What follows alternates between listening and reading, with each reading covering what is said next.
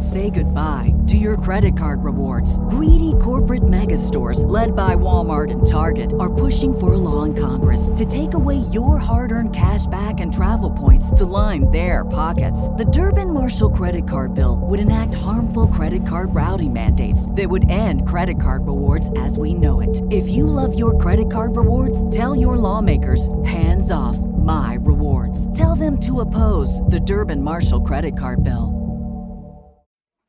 Farscape 2001 Eat Me.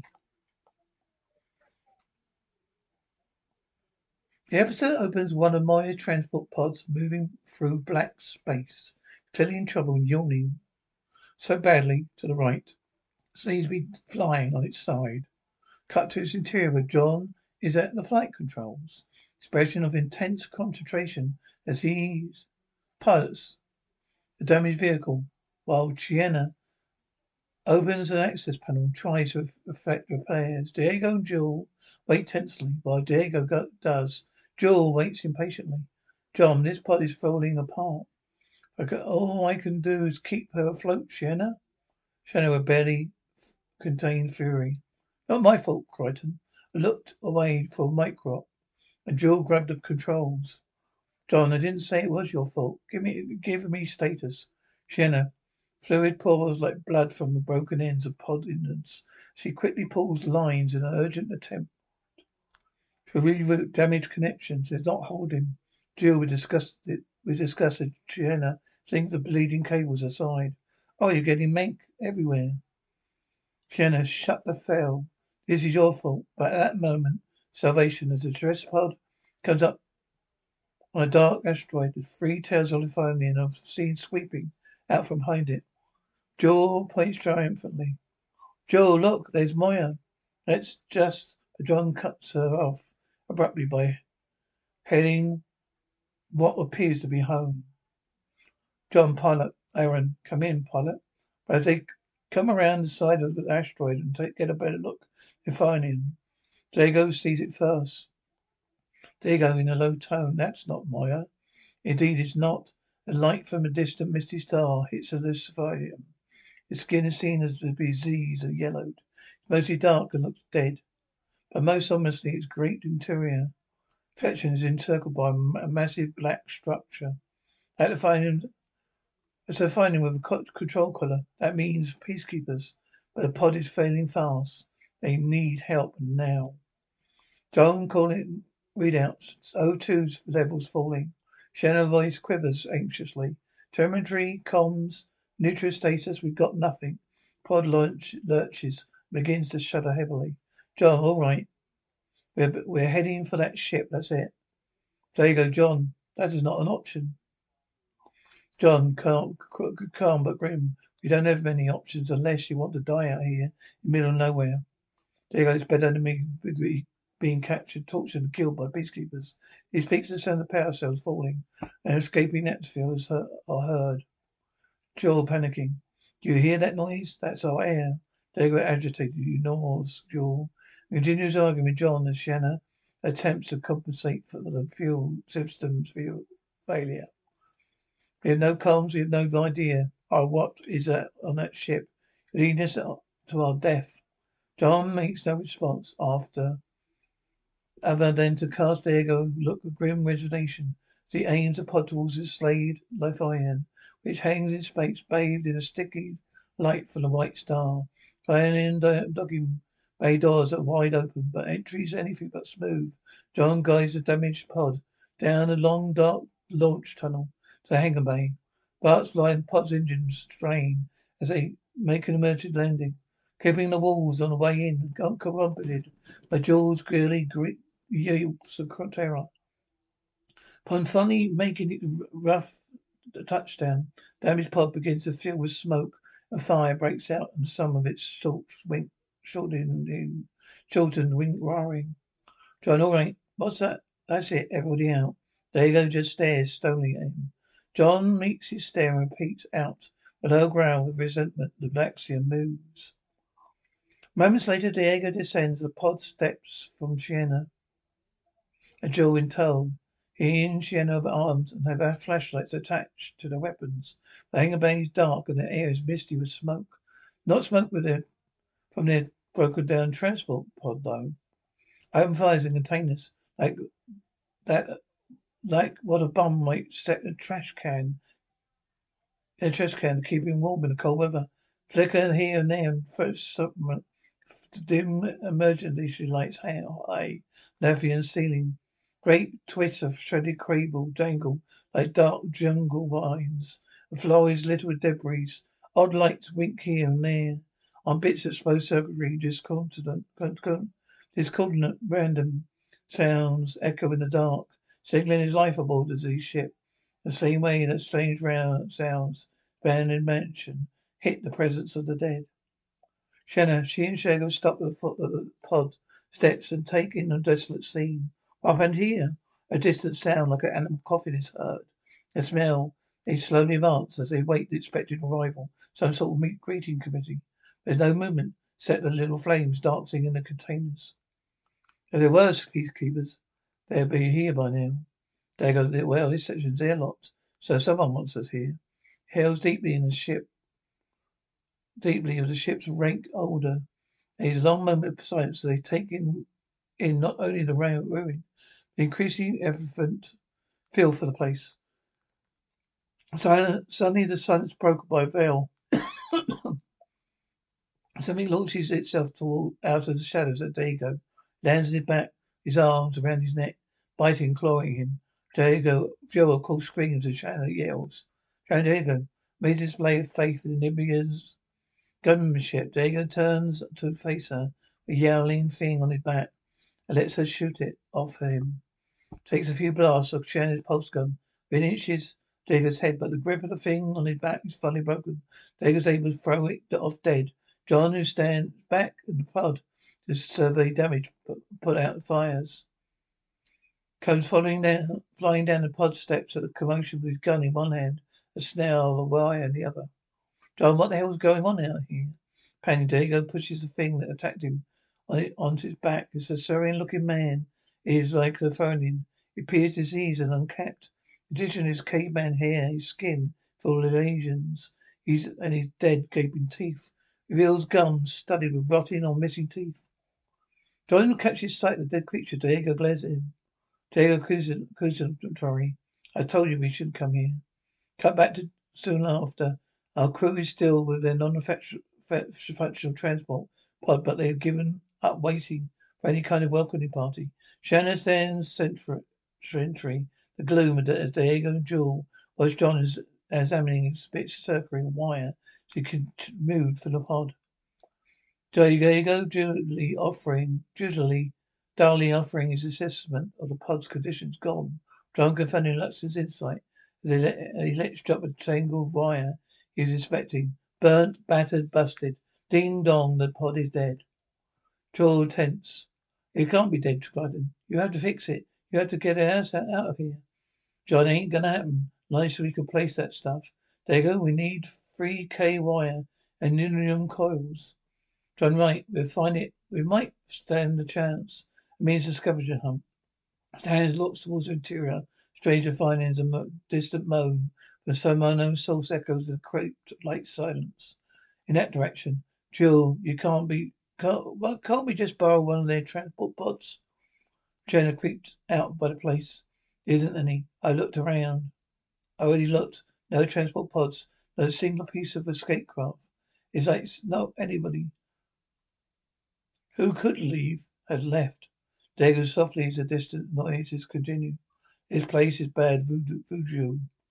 John resolutely refusing to give in to the eeriness of the place, picks up his gun and starts off his safari like Moria. So pair parts this way. Joe with a grasp of dread as Shane and D'Argo make to follow John. I'm getting back in the transport pod and staying there. China, thank frick. John, nay, you stay with her, China. China, no way, John. Pip, transport, all we got. China, in a fierce whisper, I'm warning you, gonna end up killing that red-headed talk drank. John sympathetically, wherever, whatever, go on. He turns back towards the Tyranid to find Share parts that way. Let's find them. D'Argo, and John set off. He stalks back to Jules, waiting at the of the pod steps and mutters, frail. Cody, D'Argo, and John as they move through the maintenance bay. Towards the inner doors, the rest of the ship. They go, and they make a visual inspection of what's left of Valiant. There's a sound of fluid dripping in the reeking darkness. John trashed. D'Argo grunting his agreement, disagreement. There's no free key wire and definitely no Novrian coils. John calling. Anyone home? As if a response, poisonous green and orange light begins to flicker in the clamshell viewer, but no image of a pilot's face revolves. There's no sound but fuzzy static. Anybody out there? D'Argo throws his shoulders against the great oval door leading out of the maintenance bay and to the rest of the phonium. They won't budge. He looks back at John, who looks around at an expression, his face making it clear the haunted house atmosphere is getting to him. D'Argo, do you want to give me a hand here? We've jammed. John, maybe that there's a pilot keeping it shut. And that the great door chunks and slightly begins to swivel open. Phone a corridor, Pit Harriers bring their weapons up and edge wearily through. A host of peacekeepers or thousands of feral hippie boys, friends and relatives. There's nothing beyond the door except an empty, decaying corridor. There you go. Too late to worry about that. Let's just get out of, get what we need for the transport pod and get the thread out of here. As they clear the great door, it begins to swivel shut behind them. John D'Argo, they rush back to the door, try to wedge it open to no avail. D'Argo, China, China, the door is unwieldy. Find themselves cut off from Shannon and Jool. D'Argo hits the com. Shannon, no response. The comms are down. He turns back the door and bellows, Shannon. John, could be the control collar. With sigh resignation, John D'Argo turns back to him and hefts his quarter and flashlight into position again. All right, we know the layout, right? Okay, Nero coils to Koi wire. Gotta be in tiers three and four. Neither that or he heads straight for pilot. D'Argo spots something ahead of them. Corridor that moves towards it. D'Argo panting as if he's trying to keep himself from being sick. Crichton? John, what you, what you got, big gun? D'Argo shines his light the gleaming white skeletal remains of a hand, a forearm protruding from a heap of debris. D'Argo bones, Satyrian bones, maybe. John quietly as he pulls D'Argo away. All right. He move on through the defining. As they go t- to the terminal degree, the ship's physical deterioration becomes increasingly obvious. Fluid oozes from its sweating walls, and the graceful bronze ribs that should false, form the arches of its corridors are virtually gone placed by putrid grey swellings lodged with ugly grey red lesions. Corridors seem ready to collapse and sound is muffled by expressions, swollen flesh. A once beautiful ship, D'Argo and John, are more in hurry now and wary as they stride along the rotting tunnels. D'Argo, this way. John, Abbott and Costello in the House of Horror. You know, we should talk of the to pilot around a dripping corner. corner. We could tell he could tell us where to find all the stuff we need. D'Argo spotting what he's, look, he's looking for. Ah, Crichton moves us to the hatch of the service tunnel and suddenly kicks it in, releases a hiss of green vapor. And here John immediately goes in the duck inside, but quickly backs out with one hand over his mouth and smut nose. John, whoa, my man, oh man, it smells worse than Rygel. D'Argo, well, almost get in. He pushes John into the service tunnel, then follows. Inside the narrow diamond shaped hatches is about as high as they are. It's even worse shaped than the main corridor. Ragged cables erupt from the walls, like veins and tendons from rotten flesh. They quickly find one item on the scavenger list. John, yep, the 3K wire. Good call. You, how do you know? There you go, taking, taking that guy trying not to use his nose. So I'll guess his duck knees to the Crestron filters. He had to escape out what out. We have to scrap out scrap out what we can. While he begins pulling the wires, the narrow tunnel of sweating defending meat. John touches the fluid oozing the wells and sniffs it. John, oh my man, that hat hat's puss. He revs away from the wall and tries to wipe his fingers off a bit of metal wall rib. The ship is oozing pus, man. They go, yeah, the whole ship is diseased. John, yeah, geez, no DRDs. What's that about? It's like she's got hit by some kind of biochemical weapon. She stands in the middle of the service tunnel, gulping about, about this revulsion as he just noticed all this. D'Argo finishes collecting the free key wire. Luxan's a healthy lack of interest in that what happened here. D'Argo, now Grim Cole's here. John, huh? You gotta find the pilot. D'Argo's quite, we need what we need and we'll get out. John, what we need is a guy who controls the maintenance bay doors. Hangers the whole damn ship, in fact. D'Argo annoyed him, sensing another unwelcome adventure coming on. It's meant to be a hit and run mission, so we can get the parts that's what that we need. John annoyed back and bringing up a good point, rationalized the curiosity. And what if we, we're dying? What if we've been exposed to some radiation or some virus that's going to mutate us the night of the living dead? David, then the sooner we get out of here, the, the better. Here the better. If you want to go all the way to pilot's den, then you are tinked. John, hey, you know what, you know that.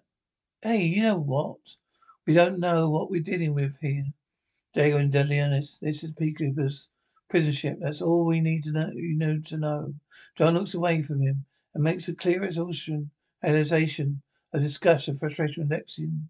Clear lack of imagination, intellectual curiosity. John, as he walks away, I'm gonna go find a pilot. Let get you get some get the junk. Nice job. Maybe when the others fly off with the junk, you can fly off with your curiosity. Cut back to transport pod. Joy is standing several feet away when something lands on the floor near. A foot with a little mechanic, metallic tinkle. Shanna's lurking nearby, just waiting for excuse to go at the redhead. Shanna, what was that? Joe, oh, she looks up, looks down at the thing lying next to her foot as Shannon marches over and stoops scoops it up. Shannon, external gyro sensor, you broke it. Jill, I did not. I just fell. Just fell, Jenna. I don't believe this. She turns and walks, marches off towards the maintenance bay. Jool quickly flounces after her. Jool, frightened. What? Where are you going? Jenna, please, to join the treasure hunt. Jool, well, Crichton said to stay here. Jenna, well, he doesn't know what about this. Jill, well, you can't leave me. The comms are down. Jenna, without even looking at her. There's a pulse rifle and a transport pod. As they come to close the civil door, the interested Leviathan and Sheena mutters herself a Jill bubbles on, terrified. How can I open this door? Do you know? We don't have the weapons. We don't have it. Weapons on our planet. We don't have violence. We don't have war. Shen turns on, turns to face her. Our word punches her in the jaw. Hard, Interior squeals and staggers while fixing China with furious stare. What the hell? China only responds to deliver another right hook to your redhead's jaw. But this time, Jill comes back with strong right of her own, the Nebari's jaw. China takes it like a man, shaking her head adjusting a memorable hinge, while Jill, surprising by herself, holds her wrist and squeals with greenish pain. Oh, thrilling him as they me. China, Fee, violence. You get the hang of it. He turns back to the pondering of swivel door. Who stands there? Something deep inside the Fanian. Someone manipulates a device. The device looks like a scourge protector. But inside plugins is lying with a series of round blue lights. A red bar. There's several thick white hoses attached to it. Met, so sharp metal cannula and needles thick as a pencil. The owner device pushes the cannula into what appears to be part of the Fanian. Electrical discharge drain the scene with dim light with a with a couple brilliant white flashes, and then a human-looking hand touches the buttons on the device. Back in the maintenance bay, the great door swivels open before the two women. Shannon looks spooked as he mutters to Jool, Good luck with the pulse rifle. I hope you're a fast learner. He moves slowly for the door, which swings shut behind her, leaving Jool alone in deep, dark maintenance bay and pretty much non-verbal with terror. Meanwhile, somewhere on the Leviathan, the only device is seen is man, human-like looking. They're standing in some place, dark place. A lit candle hanging brown. They're fesh. He is middle aged, perhaps bald, and one of his eyes is pale and staring as if it's blind. His limp, limp, leprous skin glistens on holes in his naked scalp. Exposed patches that appears to be metal. His fist has filthy rags and tied and draped around his body remnants of a rope cloak, a king's rope, robe, a device used to open a maintenance bay. Uh, a door is attached to his right upper forearm. He gazes severely into space with an previous, previously satisfied expression in his face. His name is Kalavok. Elsewhere, D'Argo Scavenger Hunt continues with a blast from his quill tube, which breaks open the door of the storeroom. Enters breathing heavily. A quick look around reveals no Nonian coils. A useless gyro sensor. Suddenly the identifiable distant moans of the ghost ship are joined by a very familiar sound. Voices of men shouting. but Although they are not, they are saying what they are saying seems muffled, cannot be made out. D'Argo quickly leaves. John now reaches his destination, the pilot then. He steps in the huge chamber, and scene that greets him is one familiar and surreal, quite identical to his friend. Bagamoya sits at the station. But beyond all that semblance of normalcy vanishes. Pilot station, instead of being uns- unswept, upswept, banker's ribs lined with light, is a blunted stump of degraded and fresh. Upon it, several human-like figures squat and leap about like little monkeys, making ape-like like hooting sounds as they torment the great amber-eyed pilot. Pilot look itself seems catatonic. It slightly rocks back and forth. George's eyes unfocused. The hellish scene is lit by flashing red light from the light ship's remaining life systems. As John steps further inside, the ape-like creatures scurry away as he at, at the sight of him. John, what the hell? As he approaches the pilot, he fixes beautiful eyes on him and grunts and screams incoherently with terror, becoming increasingly agitated. The closer John gets, climbs up into the remains of the console, peers at the great creature, stares wildly back at him. Most of its arms have been hacked off torso. My holy mother God, the pilot cringes away from him, waving his remaining arm at him in a frantic effort to keep him away. Easy, John backs a bit off a bit. As soon as he makes any more move towards the him, pilot begins thrashing madly and tries to fend him off. Sound of it makes of an ballistic, as though the others aboard the ship, as if they've lost the power of speech. I'm not gonna hurt you. Hurt you. John puts his gun away, sits back on, the, on his palms in front of the pilot, who sit, sits lower, head lowered, mouth wide and panting and staring at him insanely from the top of his eyes. My name is Crichton. I live in the fire. We have a pilot. He's kind of like you. John's stillness and gentle voice seem to calm, terrorized creature. He slowly settles down. What happened to you? A pilot who's dying, the fireman named Rakulu looks up at him with eyes wet with tears and flies. Mexican voice is low and hoarse, wearily, weary beyond all knowing. Rakulu pilot. Please kill me. Katiana sliding down a corridor, festooned with stripes of decaying and flesh, lit mainly by a flashlight. All around her she can hear lambastic yells and shrieks. Fighter that she is, she purrs, she purrs threats to be out in open, where she can deal with them. She announced softly, a gun at the ready. Come on, come out and play. A moment seen from the corner of her eye causes her to spin and fire a shadow behind her. Some of stops and she rarely moves on. Maybe nearby, more nearby, quivering attracts her attention. She turns to find herself doorway dark room. Several human-like figures are there, squatting around a small fire, grunting and nattering intently.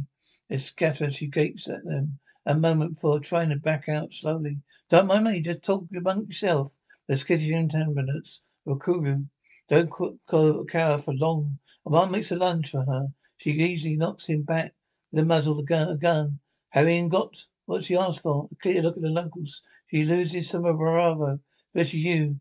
A few more of them raise and stare at her. Hostile, feral eyes. One would make Hank a white phone or pilot beat. They've been gnawing on and she noticed that he's seen some intelligent, identical twin outside the room. One attacks her again.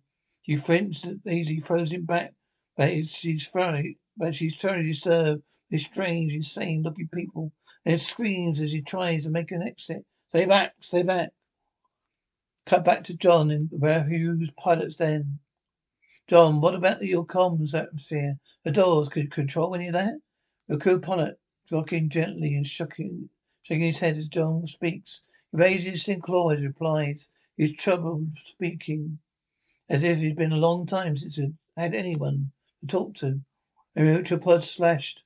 Please kill me. John, rather impatiently. Look, your arms are going to regenerate. Pilot, as he speaks, he moans and ritual with pain and effort articulating anything coherent. Growing, going, cut. Ah. John sharply Grogan? Who the hell is who who the hell is a Grogan? Pilot acting out of motion as he judges, groans and struggles to make himself understood. Grogan, can cut, go can cut. John getting it. He shot to Corona pilots. Moans misery. They cut your arms. Then they, when they go back, they hack them off again. Why hell would they do that? A cool pilot. He thrashes and rivers he slips into current panic again, cause because they are feeding me. Cut back to Shannon corridor. The ghouls are following her as he tries to get away. She's screaming at Ernest. Now they shuffle out their dining area after her. The scene is a slow dark chaos. The grunting, zombie-like people gnawing on the stuff, looking mean as Shanna yells energetically. Shanna, whoa! Stay back, stay back. She starts another group of ghoulish creatures slowly approaching from down the corridor, merged from the group from the dark room. Fell like a good horror show victim. She hits at them with a gun instead of shooting them. I don't want to hurt you. Why not? You know, idea. But they are clearly both dangerous and brainless automatons. One reaches out to touch the bleeding wound she sustained during the landing of the pod so he can taste the blood. Horrified, she plunges through the encroaching crowd of zombies and trips over one who's crawling around on the floor. At the back of the crowd, she scrambles away on her hands and knees, finds herself strapped in a dead end. As the ghouls fix on her again and start to come, he sees or thinks he sees somewhere done with a flashlight holding and something that looks like a Qualta blade, the back of the crowd. D'Argo frightened. Apparition seems to encourage her. She staggers to her feet and finally uses a pulse gun for the purpose it was intended. You want lunch? How about her? She fires a mob of retarded predators and sends one flying backwards to rest, which seems to avert at least some of them. Meanwhile, D'Argo hears the sound of pulse, this pulse fire, and Shanna's screaming his name amid the rest of the call wailing and groaning the ship. He begins to move quickly towards it. As Elsewhere, the sound of battle is Shanna screaming. His name reached John, who's left Remoral Pilot. He's not certain of where she is. She is through the dark, muffled maze of the dying Nathaniel. Bellows her name back as he runs in a circle, trying to get a, fix on what direction she, to go in.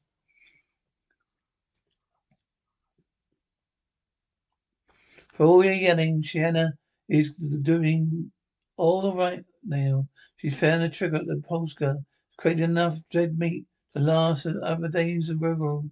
A little while at least. She throws her head back and lets fly at one another. Nearing wall cries, Rory! Before taking off down the mostly clear corridor. Codadego struggling around through the corrupt and dark corridors of the Leviathan, fighting for breathable air, the putrid claustrophobic atmosphere. San Siena's veils and pulse fire have stopped. D'Argo turns uncertain now which way to go. Finds Korovarov standing there in a beam of his flashlight, watching. D'Argo hits his explosive alarm and moves his Qualta to his, firing position. Who are you? Where's China? Nemuri. Korovarov makes response, but to take a step towards him. But D'Argo, having none of anything in the head's place, and snarls, stay back. Stay back, or I swear I'll kill, will kill you. Kenotrak, Vok. I don't think that's very polite. Man's voice is suspectly prim and national. D'Argo struck for response. In a split second, Kolarov whips up his right arm and the device he used to open the main bay door and pointing the long corridor which D'Argo fires.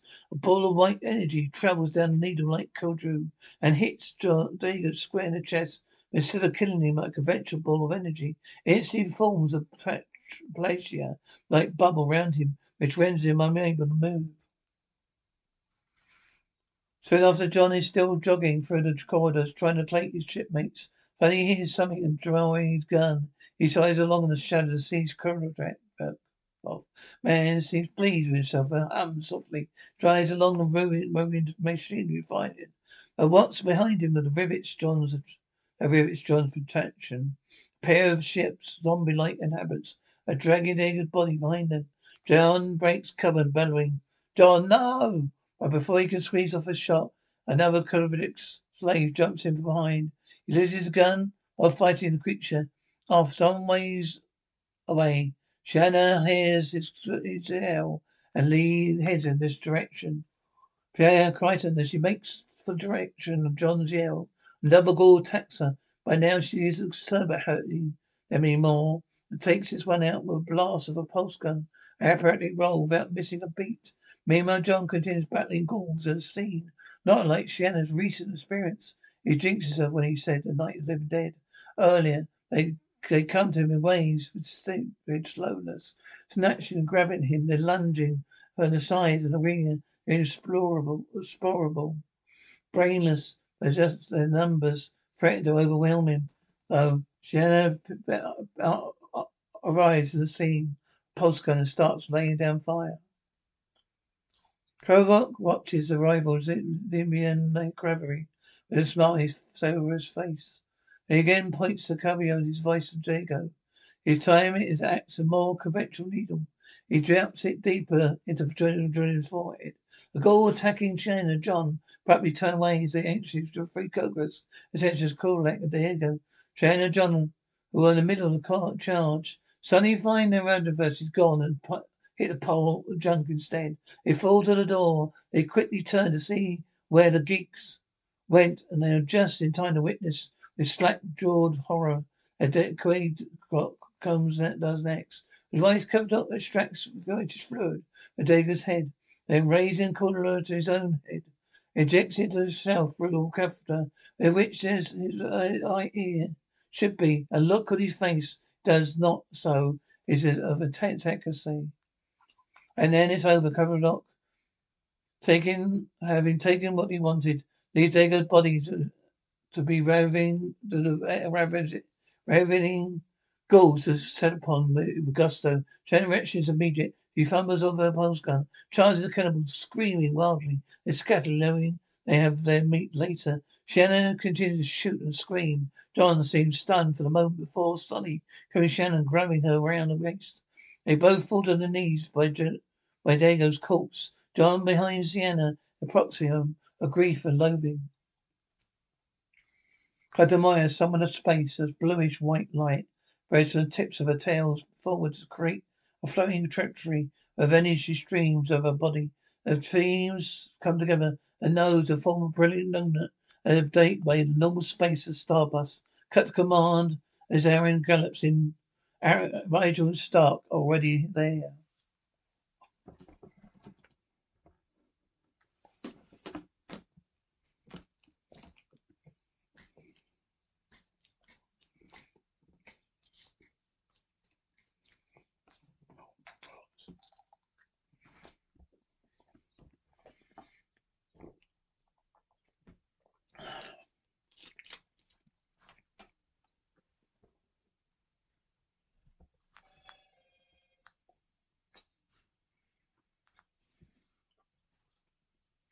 Aeryn, pilot, what's going on? Virgil offering his own answer. Starburst without any warning. For Joe's sake, Aeryn, but we left Crichton and the others stranded. Virgil standing standing ill as he coughs a little, vouched up all my second lunch. It's obvious no one cares what Rygel not watches up as long they don't have to look at it. Scene shifts so shortly after the great ship exits Starburst. Aeryn, it's better be something good, pilot. Pilot cut briefly to him in his den. Replies as a tone asks the question. Yeah. What's it what what if it's not? Moya responded to dress call. Let you can see for yourself. They call back on command, Aeryn. Rygel and start. Take a look at the main viewpoint. See, Aeryn, Taran. Sure enough, the son of Moya fierce by. Seems dark and lifeless. Aeryn quickly hails his captain. Crais, come in. This is Aeryn. Crais. Response, pilot. There's no answer from Crais. Pilot is standing somewhere between concern and dubious apprehension. Silent reappearance. Moya's portentous protege. Nor is Moya getting any answer from Talyn.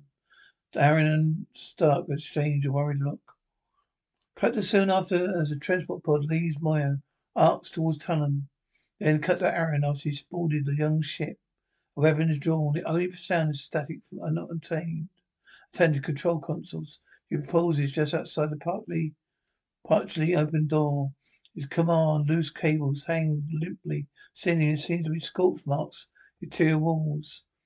Aeryn mumbling softly to the responsive ship. What happened to you? Stop. Breathing via com. And what can you see? Aeryn, he's been hit hard. Rygel cut to him in Stark and Moya's command as he asked warily, Pilot any other ships in the area? Pilot cut briefly to him in a den. These peaks were not I can tell. Back to Taran. Aeryn cautiously peers into command. Aeryn, Crais? She pushes the command doors open. The door is a shambles amid the sky breeze, spots a body lying on the floor. Closes, she hurries to his side. His own unresponsive battered. Cut back to the good ship Rodru, where Chiana John are trying to get Jaeger's battery back to the pod before it goes comes lunch to local cretins. John is as quite rage. He struggles to drag Lancia's heavy corpse along to the sling, rigged with a blanket. Blanket. Jen is in shock as she walks alongside, holding Jaeger's dead head hand and babbling. Jaina, we have we have to give him the death rights. John, straining with his friend's weight. Yeah. Jonah, we have to give him a proper. John, fiercely talking over as she wrestles D'Argo along. I'm sure there's a bunch of Oregons around here. Damn it, I want to stick. I want to stick together. I want us to stick together, but he. Jenna protested weakly. Rants. No, no, John, both of us. Jenna, it's not my fault. John, we are but not too damn. We are were too damn stubborn. He lets loose of D'Argo. I felt back to face Chiana, who seemed to fo- not focus and confront her. In a situation which includes the fact they been, they both are lost. Chiana, D'Argo's dead. Jules and God knows where. Been, we have to be, we have been here before. And a moment he sees movement in the dark corridor ahead of him. Chiana mumbling, No, we haven't.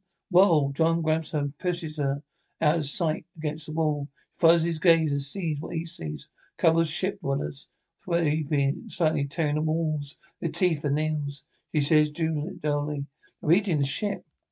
John is his jaw is tight with fury. It's a it's like Moya, it's alive.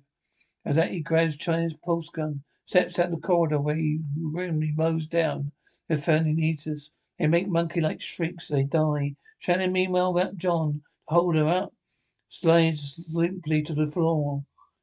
Unable to cope with the twisted horror of his place, John finishes and yanks Chiana to her feet. Chiana babbling with panic. We have to get out of here. We have to get out of here.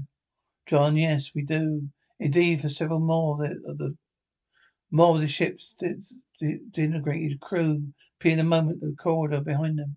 Distant but relentless in their pursuit of flesh, of fairly fresh meat. Chiana and John grab D'Argo's body and drag it off with their renewed haste. Cut back to Jool in the dark hangar bay.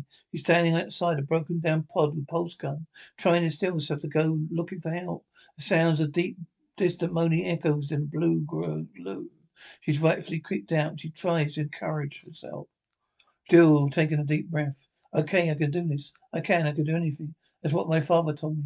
That's what my mother told me. I never doubted them before. He stares and screams peremptorily a moan and seems to be too close by. There's nothing there, just a tricky artistic acoustics, a great dark ship and her own skittishness. She continues the monologue with less, much less confidence, eyes strained to see anything at once in the murk as she t- totters to onward. Maybe once or twice, but I shouldn't doubt them. I should believe in them. I should believe in myself. Last word is another sh- little shriek. A moaning, intelligible voices again seem to waft about from nearby. A voice descends a tearful whimper. Oh, I don't think this is right. I shouldn't be here. Civilized being. There's there's got to be someone there who recognizes that. I just need to find them. She moves slowly towards the door. The others disappear through. Her feet are replaced a wide apart. Each leg requires a moment's coaxing, requires a moment's coaxing to take a step, steep step forward, onwards. Coming to the door, she peeps faintly. Hello? There's no answer. Boogie groaning from afar. Great door leading to rest of the fine slightly was open, inviting her to the reckoning, reeking corruption. Beyond, this is all redhead needs. Moments later, she trotting back, step up, step up the step into the dead, but at least familiar, a well-preserved transport pod. Back, Chiana and John. He's found the way back to Renhen's pilot's den. John tries to wedge the great door to the chamber shut. Chiana stares at a pilot who sits rocking his ruined station, moaning softly, madly to himself. Chiana whispering with horror and pity. Pilot is disarmed. John, huh? With that, he strides down the catwalk towards where pilot. Great helpless creature sees him coming and begins instantly to panic. John is unsympathetic and terse from his demand. My pilot new coils. Where are they? He stops impassively. If all the shaking navigator can only grape and make choking sounds, John is angry. Out of patience, no, no, chaps harshly. Yeah, I get it. I know, I get it. I come for, forward, would you scream? Come back, uh, pilot, I'm over. You're gonna help me? You're gonna give me something? I'm gonna give it to me now. Roland pilot. Begin speaking pilot language. Taya, Taya Kukugo. Chief Hahaya. John cutting him off, him off. Talk to me slowly. Kind of pilot panting, struggling to stay focused. This ship hat was. He takes back in panic, his mother tongue takes over again. Kurtul ma patul. John Sully. Go pilot. Detention ship, prison ship, ship for the crucial. Branching pilot's great head nods. His voice trails off. John. What the hell is that? Where the pilot just rocks his face. Psych any agony. But Chiana knows. Chiana, the criminally insane. John looks at her and she repeats, loud and fear loathing as she sobs. The criminally saying we fix the transport pod. We'll get out of here. We got 3K wire. There's a, there's a start at least. John's shouting frustration, shouting to now. As he stands at the radio's destroyed console, he controls the ship, whole ship, Janet. He's got the maintenance bay. He's got the doors. He's got the windows. He's got the smoke on the water. Chiana, I don't know what you're talking about. John, the the guy, whoever, whoever, the one killed D'Argo, Dr. Spike. Clever pilot, cut it off. John whirled back at the door. Poor the fine pilot who regains his voice and mentions his tormentor. Off a uh, Spike. John Cuddleoff, that's his name? What's his, that's his name? Try the pilot, bring Cuddleoff, bring him back, back. He's very, he's wary. Voice trails off again. John, what's the PK prison convoy doing way out here in uncharted territories? Regular pilot struggling to tell this him this. This and Radio's sad story. Please cover Connolly. Ambush convoy. As he speaks, Chiana seems to te- detach from saying. He, kneels down by David's body just the blanket they used to pull him with shroud for him. Graham's ambush was drifting, but no to starve us not to go. Nowhere to go. Trails off sadly. Chiana grasps her hands together and holding small vial and um, them, raises her over her head while murmuring a prayer for the dead. For dead. Reynolds slowly, slowly, softly, sadly finishes. No one helps. No one we starve. His hoarse voice fades to a whisper. John, cold even demanding. What the, the big fuss? Why the red carpet treatment? Ray Pilot was shivered his voice. He looks up at John, his great amber eyes, his power. Johnny speaks, Chiana finishes a prayer and sparkles the contents of our D'Argo's covered body. And the others, the other prisoners, what was their deal? Red Pilot shaking his head. He said softly, There are no other prisoners. Johnny steps away from the poor Rodrigo Pilot Shatner. She doesn't fall he steps down from the new remains of Pilot's console, walks towards the Chiana. Chiana, you never got to him now. You never get to him now. John never comes and kneels down next to her. David's body never, ever. With that, the liquid she sparkled on the Lexington shroud combusts. They watched the flames take hold, and then the two of them suddenly rolled their friend's body off the catwalk into the abyss beyond Rouge station. They watched it disappear into vast depth. John makes Shannon and takes Shannon mutually comforting embrace. They rock slowly echoing the movement of the inscrutable pilot Rokuru. Somewhere aboard the ship, the damned Kovarok Vok stands with his device remembering its controls. Everything else he seems to be able to observe part of his visitors. Back in the den, Shen and John finished their brief memorial, and now they both approach the very pilot again. Chiana, they have a they have a prison whole prison ship for one prisoner? John, the chamber's up in the console again. The face of upon it. Now what about all the other vermin we see? Hungry, hungry hippos, hippies. Verco, pilot, peacekeepers, John. Try sending for five peacekeepers? Well, pilot, they were peacekeepers, all of them. At moment, the dawn Dan Shrivels part way open, and roar, escaping is heard. Shannon John yell. They sucked away from the pipe console towards it. John slides into the halt against the door. To grab Shannon, too, before she he pulled out and surrounded cry bullets. Venting the chamber, Chiana and John managed to get out the den to control the corridor. Right in the hands of Kolovov. They are cornered. Kolovov, I wish you wouldn't talk about me behind my back.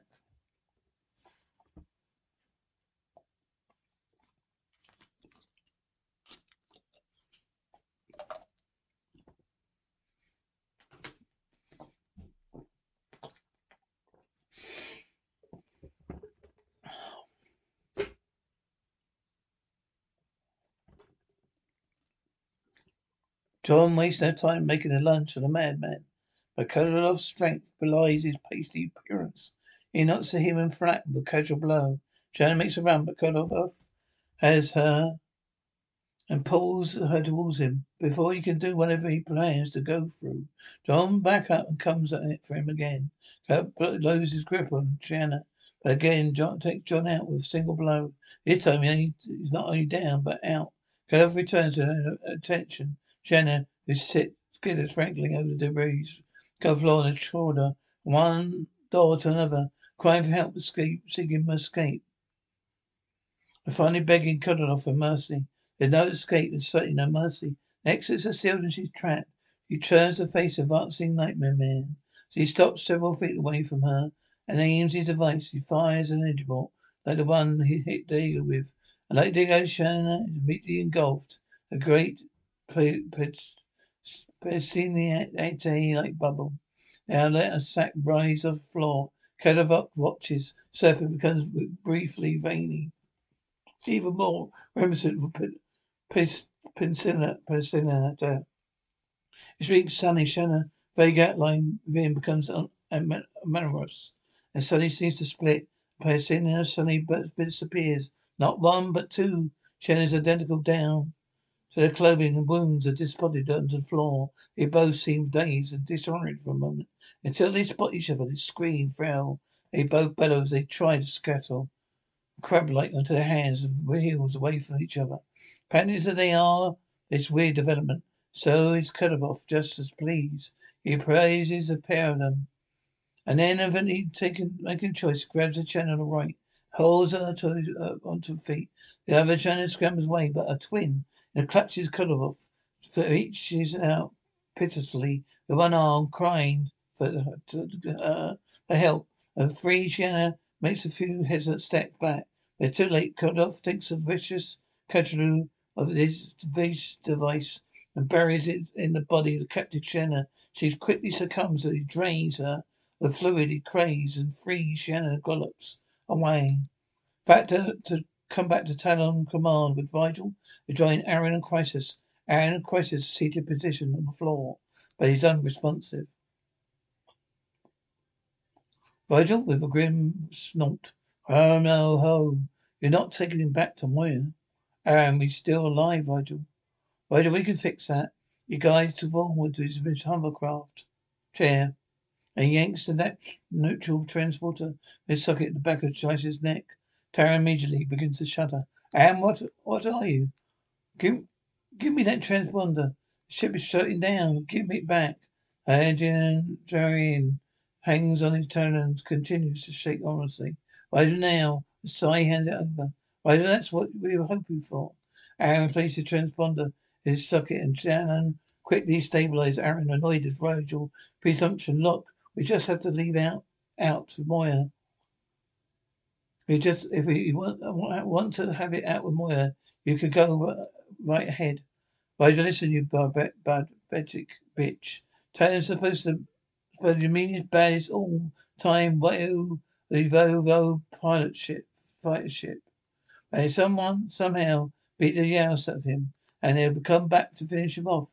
We're here with him, unarmed. The guy bases the same pretty solid pres- president, actually. Aeryn, so we can keep him alive. You might find what we, what, uh, what happened. Wait another arm or. It won't matter. Let go. Sure, we well we can.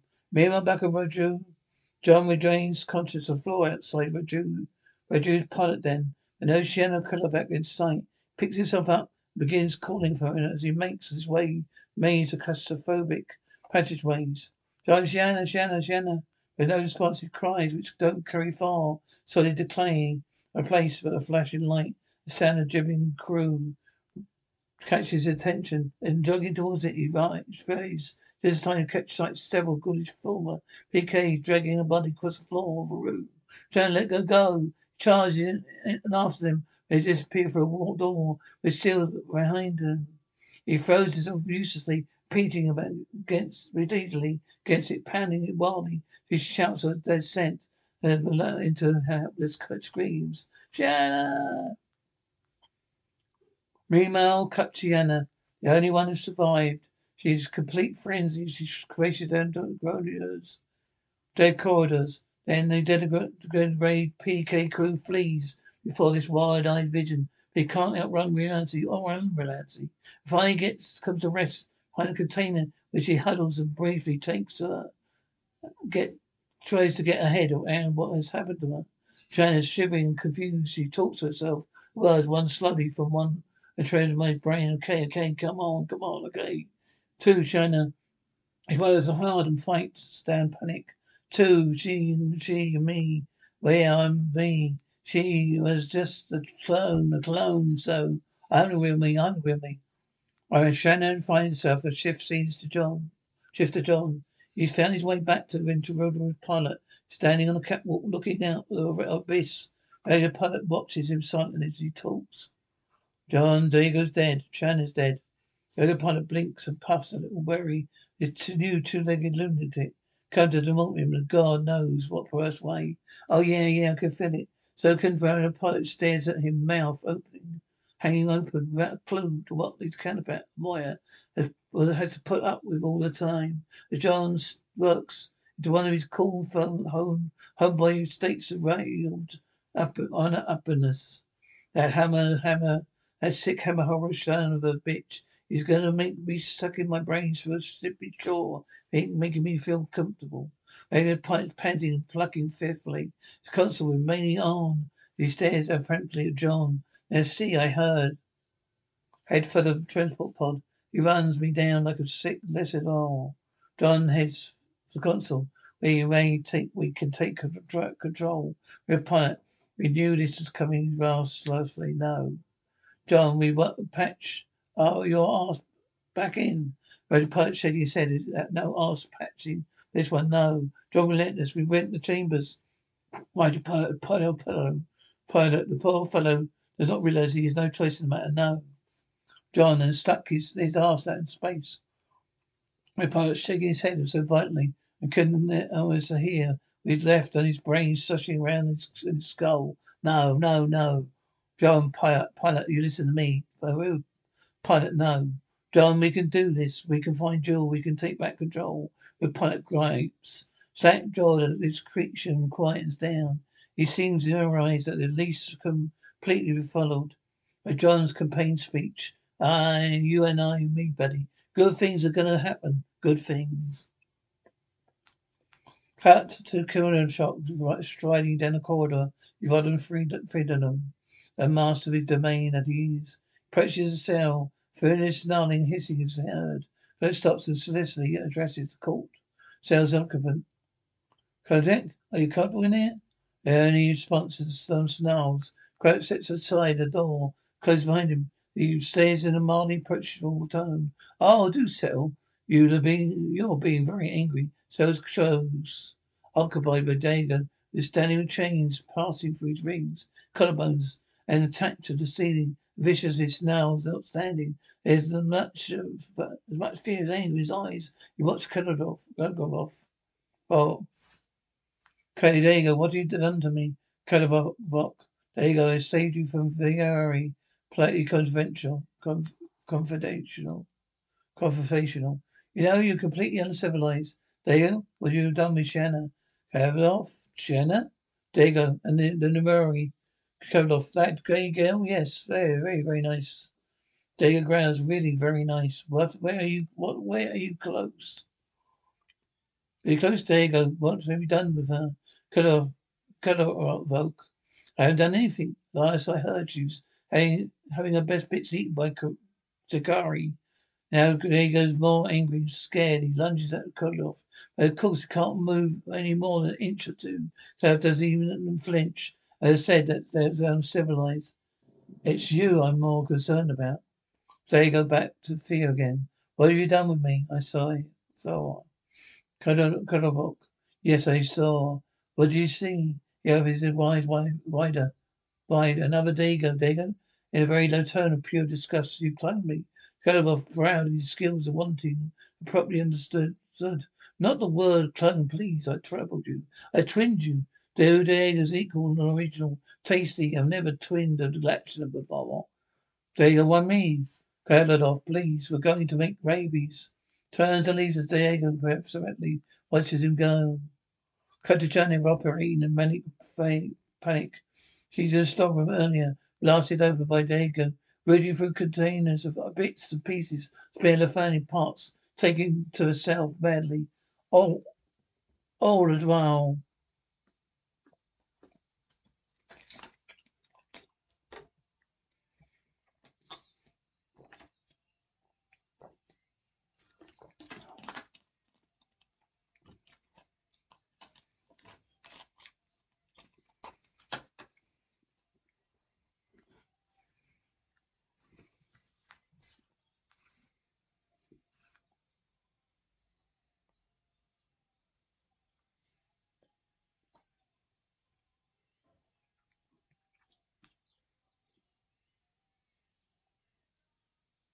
Chiana. January 2, in a haste, she backs away from the box where she's found nothing, stumbles, sitting down so abruptly. She rolls into her back. She checks out a wound herself, making sure it's still there and she's still running. Still herself. Two, to me, two, fault. She scrambles to her feet and starts rummaging through her other crate. He you. That's what he does. Finds out he's looking for a box and spots another one. Another gyro sensor, the one D'Argo's discarded earlier, laying nearby. She pounces on it and giggles manically as she compares the two identical gadgets. Two channels. She taps her head with one and she struggles to add cognize to the list. Personal resources. Kiss, kick and cry. Think, think.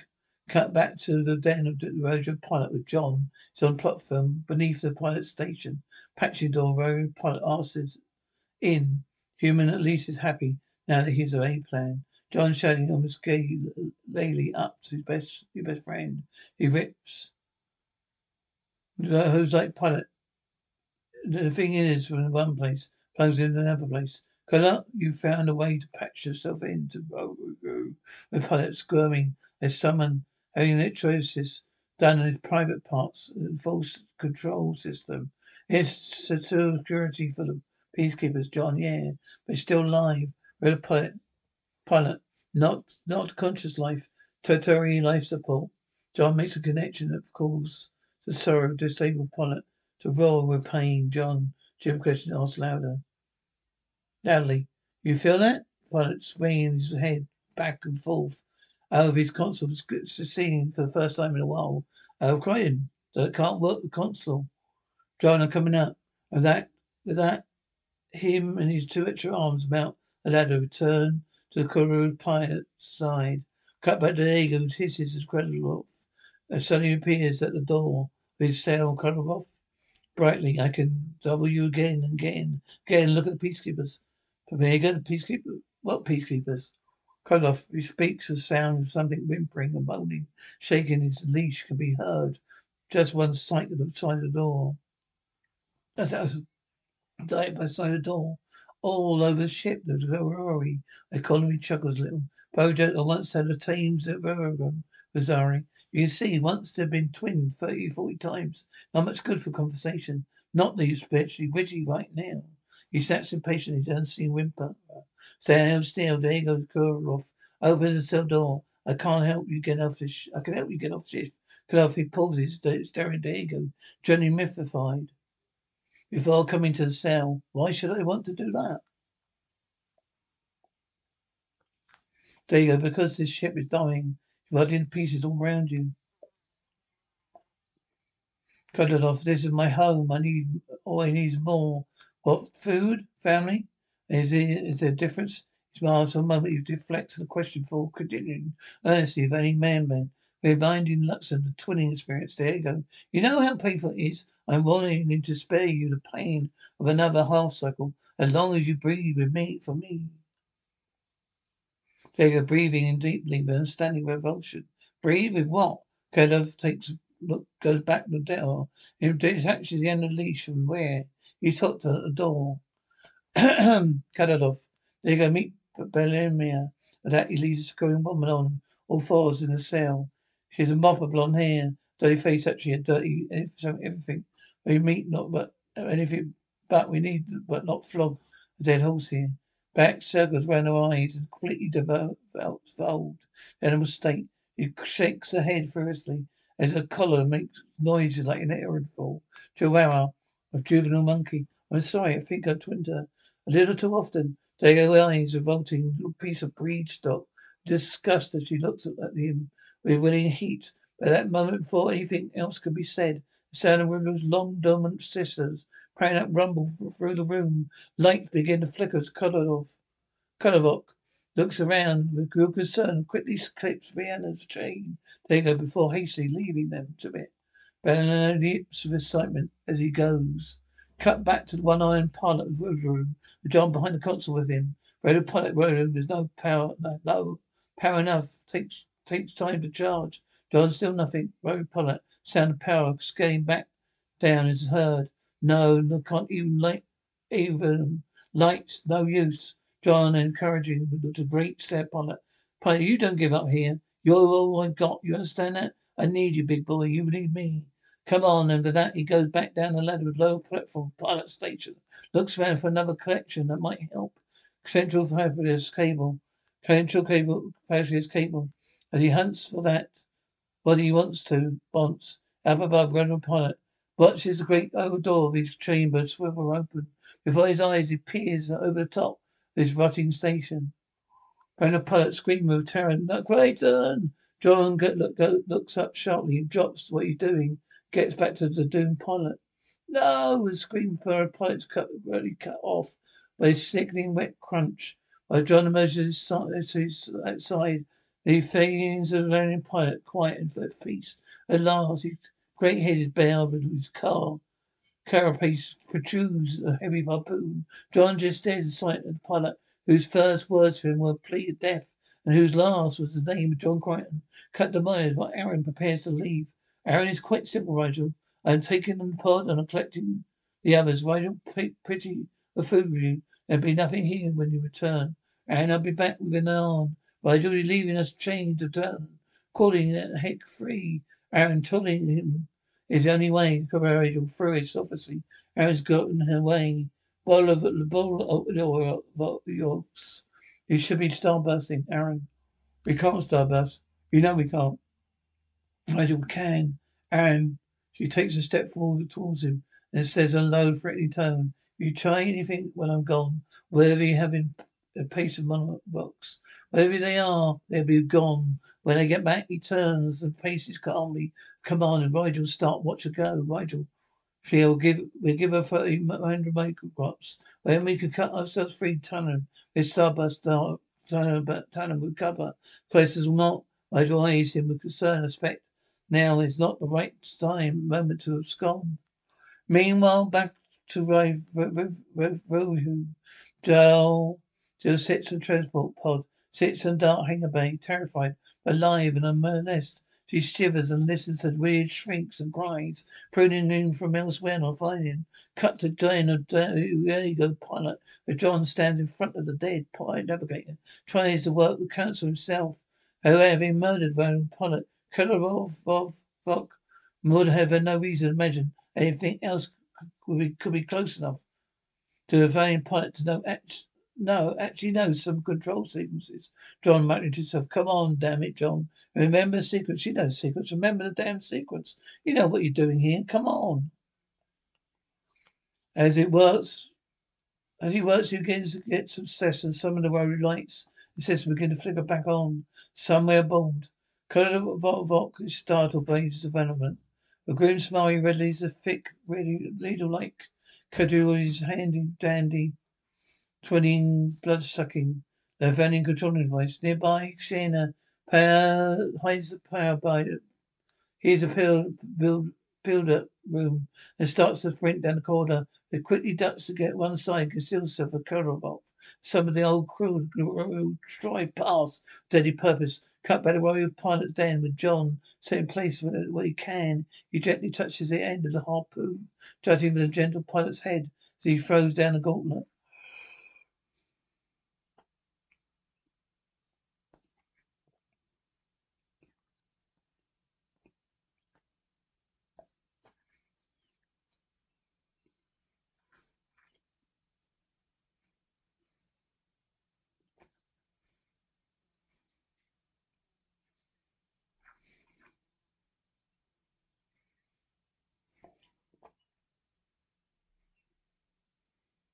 John calling in the air. Hey, Kalanov, just you and me now. He touches the one last control pilot console, but climbing up onto it, prepares for the inevitable visit by the master of the ship. Sounds of Ruru, powering up, continuing to build. What do you say we meet for some coffee or something? I'm sure we've got lots of stuff we could talk about. Stands by the remains of pilot station, continues to talk the unseen tormentor. With enough macho swagger, fuel NASCAR rally. We've cooked you up something special, man, okay, man. It's gonna make a little, take a little while. We're hit you with some Starburst Supreme. Cut to Janice carefully. Siding along those corridors. Some lights are back on now. They shine from odd angles and routine rolls. And other lights throb and fire. She tries to avoid detection by Rue's ghoulish crew. Suddenly she hears the twinkle chains. A familiar rasping sound. She quickly trots towards it and stops, scraping. In front of cell containing D'Argo Bella Bella. D'Argo? It takes the scene a moment. D'Argo and Monkey, Celia and Bella chained together. Bella has attached herself to him. She's he's making and making whoopee with tankers. D'Argo moaning despite himself.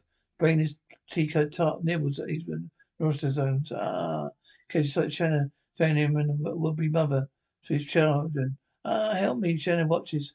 His discreet Venomar slides down his front to work on a fleshy tentacle. Quite another sort. Uh, D'Argo stands there gasping and quivering and uncomfortable. But saw everything, something now. But Chiana saw something else as she came and now turns to it. It's a metal storage cabinet. She yanks its door open a bit snappily As she looks over to her shoulder, you go, friend. Friend Chiana, instantly a tone somewhere, being amused upset. You sure you are? Not you I'm not interrupting you something? So Chiana, just hurry up. He yells loudly, make her. Hits and especially soft bot, happy pot. He would rather not have been happy right now. Shan, okay? Pulls the post gun at the cabinet. Cause you know I could have just leave you there. If you want me, want no, if that's no trouble. There you go. First on well each other, each other as he tried to maintain some semblance of dignity. Having while hastening to assure her help is desired right now. No, hurry, hurry, hurry. Um, oh, trying to make takes her time. And turning back to the cabinet, she takes it from from it, and she's really uh, after what she's really after. He's finally recalled having seen it. So the cabinet of Mario.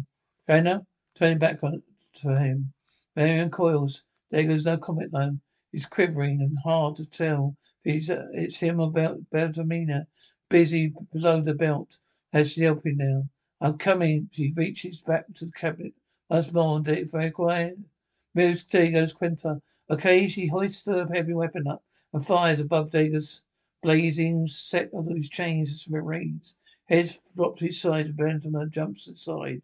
D'Argo thinking. He now drops the grips of her photo towards Benjamin, who suddenly looks pitiful, young. She gazes blankly back at Chiana. Ah, chains. Chiana, there's where I was aiming. She swings the curtain up some time and blasts of many chains inside, including one covering Baltimore. And to divert, PK looks briefly delighted for scrambling off on all floors.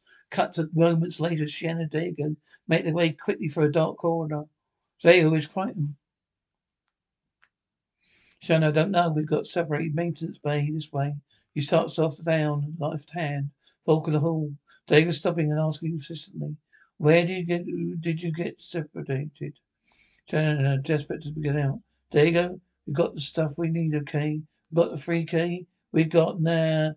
nah they should they look on D'Argo's face tells her it's no use. Pilot then come on this way. He makes the head off down the right hand walk. But D'Argo followed her. No, I search for him. You go back there, Chiana vehemently. No way. I'm not gonna split up. D'Argo Chiana, go back to transport pod already. She looks up in his face and whispers, Please, please. He talks, give me a quarter of an hour. I'll meet you there. He loops off, leaving her to make her way back to pod alone. Cut by Rude pilot den. The sound of vegetating methane starburst. Energy building fills the great chamber. The steady hum. John is sitting next to the dead Reginald pilot looking quite at home. Amid the noise and flashing bright lead lights of Covert. Slips in the room John loudly, showing off his own peculiar variety and sanity. Gadiva, what's what what's what's that I hear? Is that he hear, and cuts the hand of his ear. Darbus, Volk, like a good nutcase, unable to comprehend anything beyond his own sanity. He eyes fifthly, we can't stir us. We're, we're in a control corner. John, oh yes, we can, stop us. That just means this whole ship is toast. Kadavov responds by whipping up his arm and firing a ball of energy John, who ducks behind. And decaying console, only to pop up in a different court spot. Shamak, light, Show, buddy. You tr- want to try that again? Back to the corridor mockingly. Bring it on. Cut back to transport pod. Drill is inside. You can constipated to agree that parents would find shocking indeed. Having decided others are gone for good, and guessing that becoming one one thing through lunch, you stand in pulse gun ready pressed against her big forehead, just between her eyes and screws up with courage. Jool sobbing with despair. Okay, this is the way. This is going to be quick. Gonna hurt a whole lot less than being eaten. She pulls the trigger just as Chiana enters. Samara misses her own large head. Chiana back hits the deck as she at the bolster and rockets like a bee in a can confines pod while Journal screams. They both Jool and the shot fizzle out. Chiana looks up wearily at the redhead and observes. Chiana well, you still haven't learned how to use it. Jool stomping her foot. As she screws up her face, begins to her bell, traumatized anew. I nearly shot myself with a pulse gun. At that moment, Roju's energy builder caught by her collar, reaches the collar but hanger bay, falls to tremors. and calls pod to shudder and rattle ominously. Chiana, what's the frail? She quickly rises, makes to prepare the pod for the hopefully very intimate rival, Diego John. Cut back to Jan of the usual pilot. John, believing his friends are dead, continues his ride to death. The colonel Kurloff lock. Kurloff could sounding more but properly alarmed now. The won't stop us. It's not strong enough. John, maybe she needs a G-charge. Kurloff lunges John and dances away from the top of the console, protecting it from an attempt to interfere with starburst sequencing. He set in motion. He aims a kick Kurloff's face, but Lord of Kurari catches foot and pushes John into the thrown off balance and pulls backwards on the console the nose of a pilot who sits peacefully in his peacefully in his eternal sleep.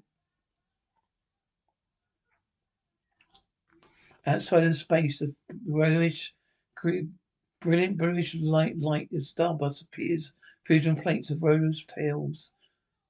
But inside of its fanning over the body, web of brilliant light, bright, great yellow, yellow fireballs, fireballs begin to erupt along the sides.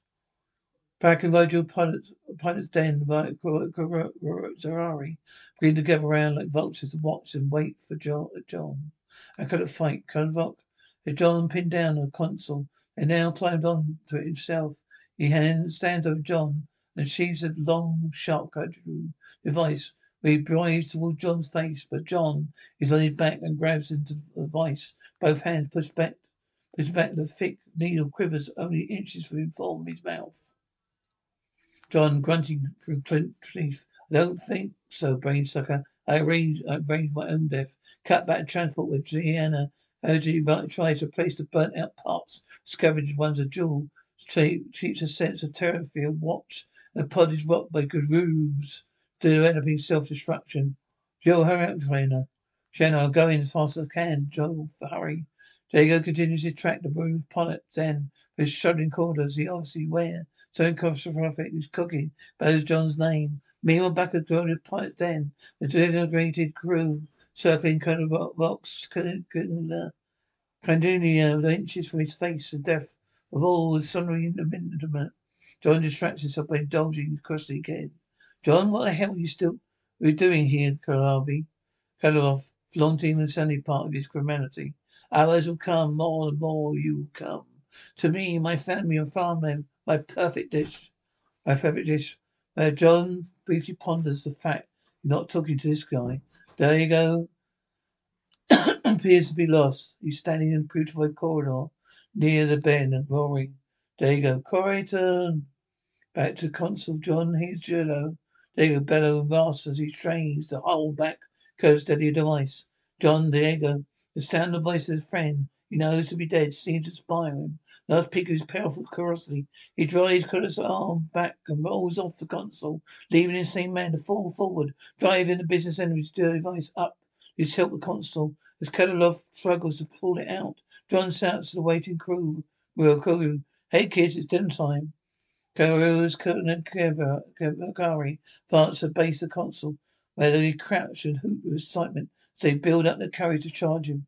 Kadyrov's device tied to his arm However, not firmly stuck into of pilot console, it appears absorbing the Leviathan's energy build-up as well, which is more than its ever tended uptake, begins to swell and grow.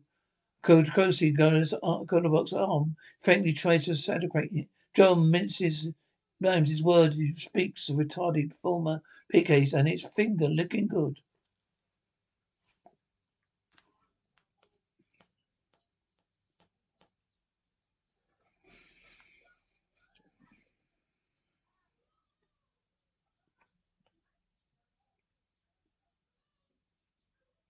The animalistic crew begin to close in on Nakradovok, who fights them off with that free arm as John turns to flee. The cut-off device begins to discharge.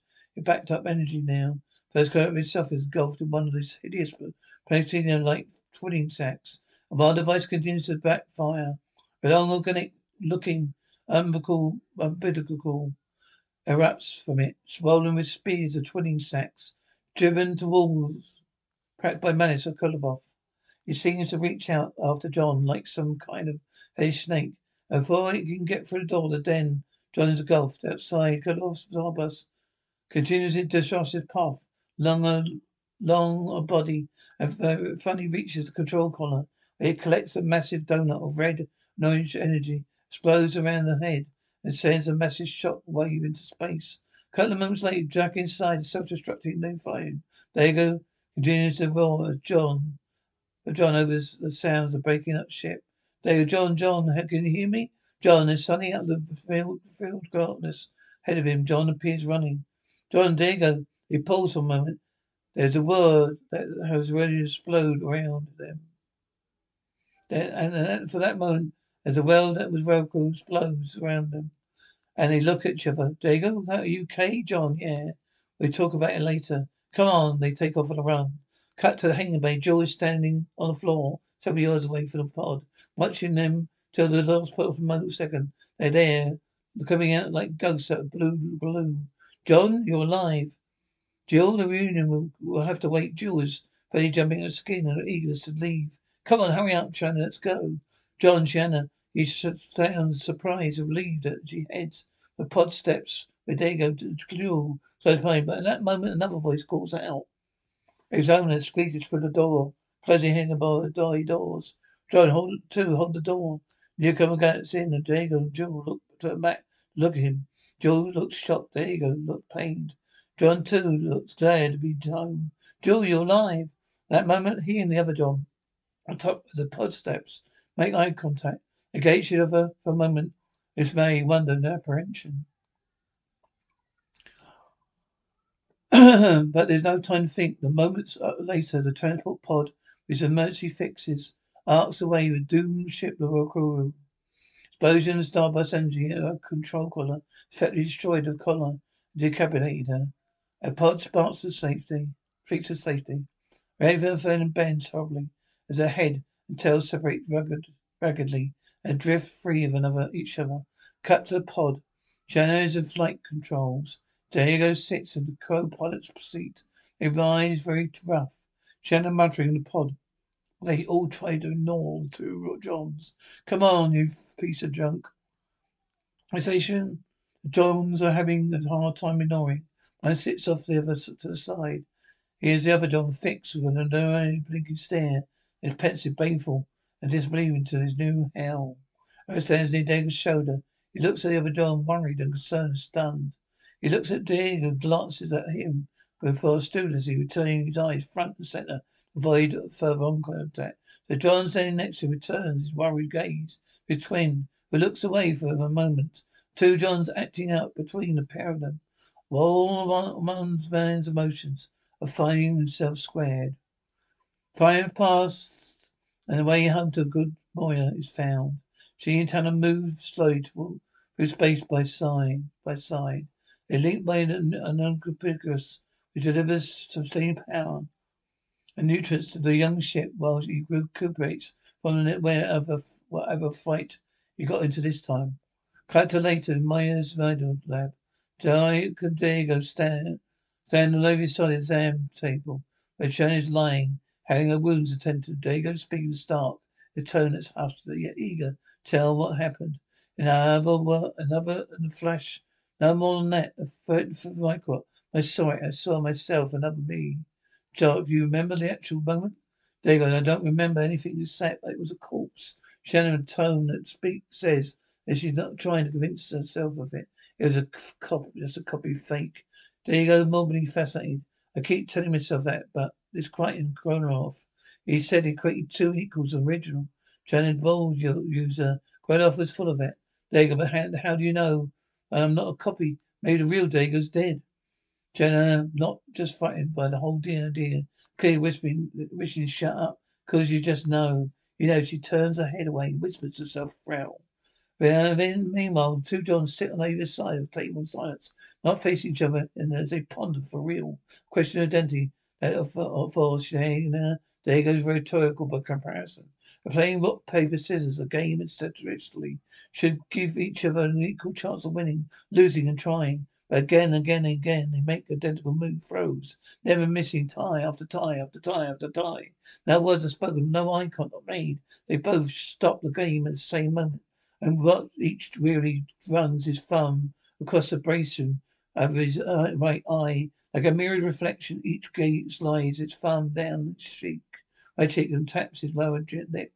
Then the game is slightly resumed. Tie, tie, tie. Vigil sits watching them from the other doorway. The room they sit. A wearily unwindable train grinds on. Anne appears and stands next to Vigil. Aeryn, uncertainly. Who is he? Vigil, with a sigh, still tied.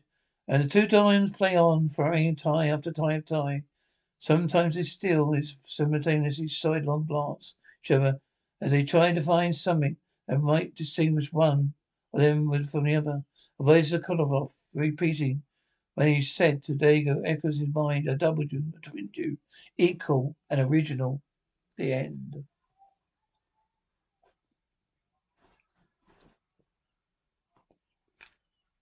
BetMGM has an unreal deal for sports fans in Virginia. Turn $5 into $150 instantly when you place your first wager at BetMGM. Simply download the BetMGM app and sign up using code Champion150. Then, place a $5 wager on any sport. You'll receive $150 in bonus bets, regardless of your wager's outcome. And if you think the fun stops there, the King of Sportsbooks has plenty of surprises in store. Check out daily promotions, same game parlays, live bets, and so much more. Download the app in Virginia today and get $150 in bonus bets instantly from your first wager only at BetMGM. BetMGM and GameSense remind you to play responsibly. See BetMGM.com for terms. 21 plus only, Virginia only. New customer offer. Subject to eligibility requirements. Rewards are non withdrawable bonus bets that expire in seven days. Please gamble responsibly. Gambling problem? Call 1 800 Gambler. Promotional offer not available in Washington, D.C.